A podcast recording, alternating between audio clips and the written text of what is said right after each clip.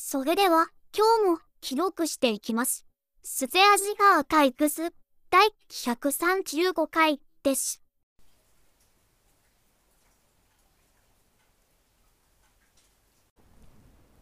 ということで始まりましたスペアジアアーカイブス第135回です今日は DNA が、えー試しに運用を始めた AI の、えー音声合成技術。7声。何やったっけな。というところで録音が終わってしまっていたので、えーその後ですね、まあ、しっかり10分ほど喋ったんですけども、えー記録されていなかったということでこれからテイク2を入れますもう何を喋ったのか全然覚えてないんですけどまあやっていきますでえーさっきの DNA の AI 音声合成技術は、えー、7声ニーナっていうそういう技術ですね。あ自分が喋った声を声優さんが喋った声に自動的に変換してくれるものです。でまあ、喋ってる声の、えーなんていうか、発音そのものを変換しているので、自分の声がそのまま声優さんの声に置き換わったものになるということはちょっと違う感じがしますね。で、えー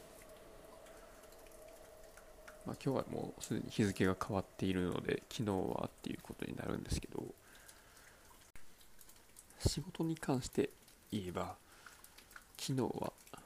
朝出社するとすぐにですねもう何人かの社員が僕のところに走ってきてですねいろいろとトラブルがあるという話をするんですね。ある視点ではインターネットにつながらなかったりまた別の視点ではファイルサーバーにアクセスできなかったりっていうのをま取りまとめていくと、まあ、どうやら全部の本社以外の全部の拠点でインターネットがつながらなくなってると。これは全国的ななんかネットワークの障害が起こっているんだろうなということで NTT の障害情報をチェックしました。でそうするとですね朝8時ぐらいから全国の NTT の通信量が、え多くなっていて、まあ、複層が発生していると、まあ、その NTT の持ってるネットワークの中で流れるデータの量が多くて混雑が起こっていると。でそのために、まあ、装置の一時的な故障みたいなのが起こって各拠点からインターネットが、えー使えなかったりファイルサーバーに入れなかったりっていうことが起こっているということが分かりました。でそういう情報も見つつ各視点にですね今どんな状態ですかとかモデムの電源をオンオフし直してみたりしてくださいとかそうやって、復旧の確認とか指示とかをしていってですね。で結局9時10分ぐらいには各拠点では復旧したことが分かったんですけども、まあ、その後 NTT の方にですね、まあ、実際にどういうことが原因なんですかっていう問い合わせをしたところ、まあ、月1回のマイクロソフトのセキュリティプログラムのアップデートがあるためだと、まあ、そういうことが原因の一つなんじゃないかっていうことを言っています。でまあこれは、まあ、割と有名というか、まあ、全国的に影響が大きい行事でですね、まあ、次回は6月の9日ぐらいにマイクロソフトのアップデートが起こるとということでまた同じような状況になるかもしれません。でも朝からもうこういう対応をしてたんでもう9時半ぐらいにはああもう今日はもう一仕事終わったなと。もう帰っていいかなみたいなそんな気分がしてどっと疲れていました。ただですね、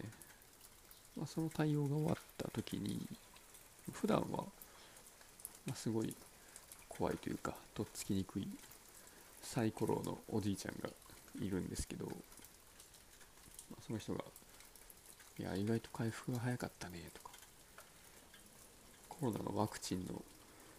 予約システムのせいかなとか思ったよ」とかなんかすごいニコニコしながら喋っててあこの人笑うんやなと思ってそういうところを初めて見ました。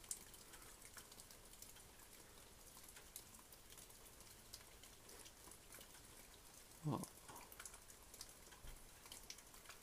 仕事に関してはそれぐらいですかね。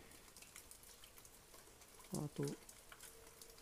研修を受けてから1日目の仕事だったんですけど、まあ、そういう他の人の表情とか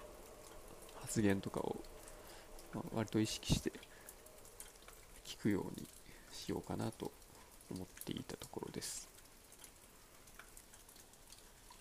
でそれとか、まあ、今までもわからないところはすぐ聞くようにはしてたんですけど、まあ、もっと踏み込んでですね、まあ、ほん本当にもっとわからないところからちょっと聞いてみようかなと思って一つ、まあ、取締役の方にですね聞いたことがあって、まあ、そもそもうちの部署の目標って何なんですかって聞いてみたんですね。でそしたらいやまあ明文化はされてないなって言っててあ僕が知らないんじゃなくてそもそもなかったんやっていうことに気づきました。僕が知らないだけっていう方が良かったんですけど。まあこれはもしかしたら今後自分が考えないといけないことになるのかもしれないなとちょっとヒヤヒヤしてます。でまあ仕事はこれぐらいかな。で、まあ、それ以外でというと、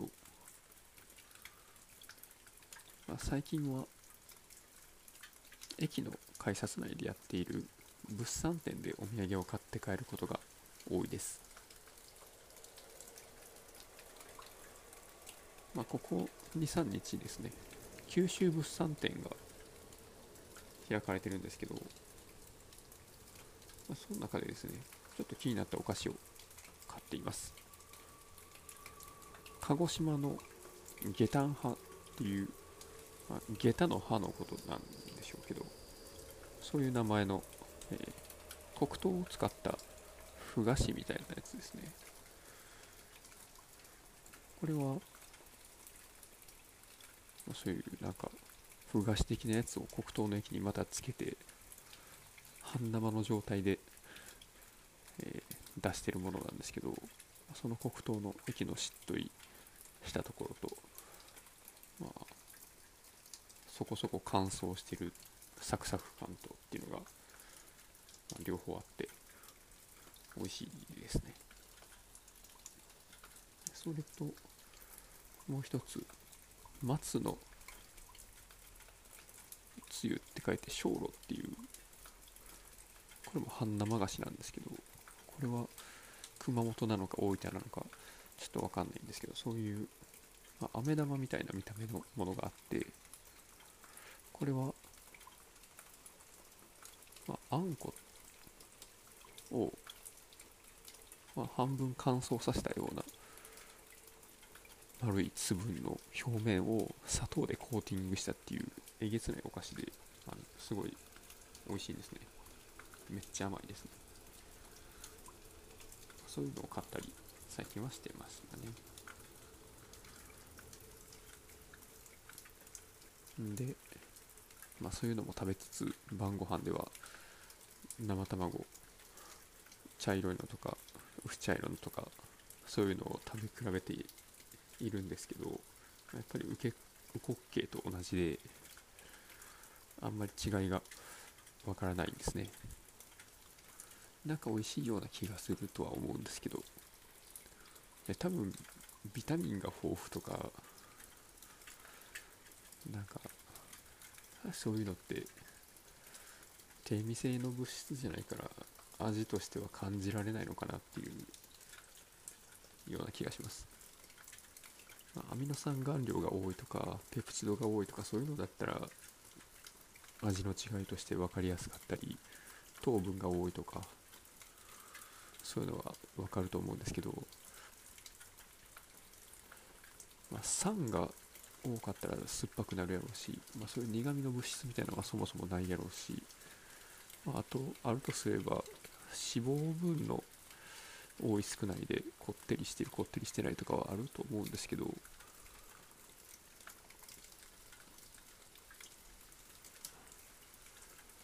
まあ、あとなんかタンパク質の量が多い方が白身のところの弾力が多かったりするんかな。なんでしょうけど、まあ、混ぜてしまったらそういう弾力とかってわからないと思うんですよねで卵とご飯と醤油だけで食べる場合醤油の違いの方が味に影響が出そうだなという感じがしました。まあ、ということで、えー生卵ソムリににはちょっと慣れそうにない感じがしますね。まあ、それに続いての残念なお知らせなんですけど、まあ、神奈川県の東京湾側にあります三浦半島の先っぽに水族館があるんですけど、まあこれがですね残念ながら9月末に閉館する予定ということが発表されていました、京急油壺マリンパークっていうんですけど、まあここはあのカワウソがいる森があったりとかすごいたくさんの種類のサメがいたりとか標本の展示がしっかりしてたりとか。で50年ぐらいかな。なかなか歴史のある、まあ、古き良きレトロな感じの水族館なので、まあ、これから頻繁に通いたいなと思ってたところなんですけど、まあ、1回しかまだ行けておらず9月までの間にあと何回行けるかなっていうところですね。まあ、これはすごい残念ですね。まあ、最近他にも、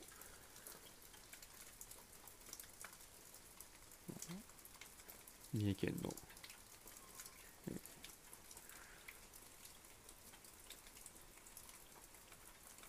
シーパラダイスとか、シーパラダイスじゃないか、島マリンランドか、とか、まあ、もうちょっと前にも、えー千葉の。犬大崎のところの水族館かな。もう閉館したりしてて、まあ、昔からある水族館の閉館っていうのがどんどん進んでいるのが、まあ、残念なところですね、施設の改修の費用と、まあ、その観光客の減少みたいなのがこのコロナで一気に来てるんだろうなと思います。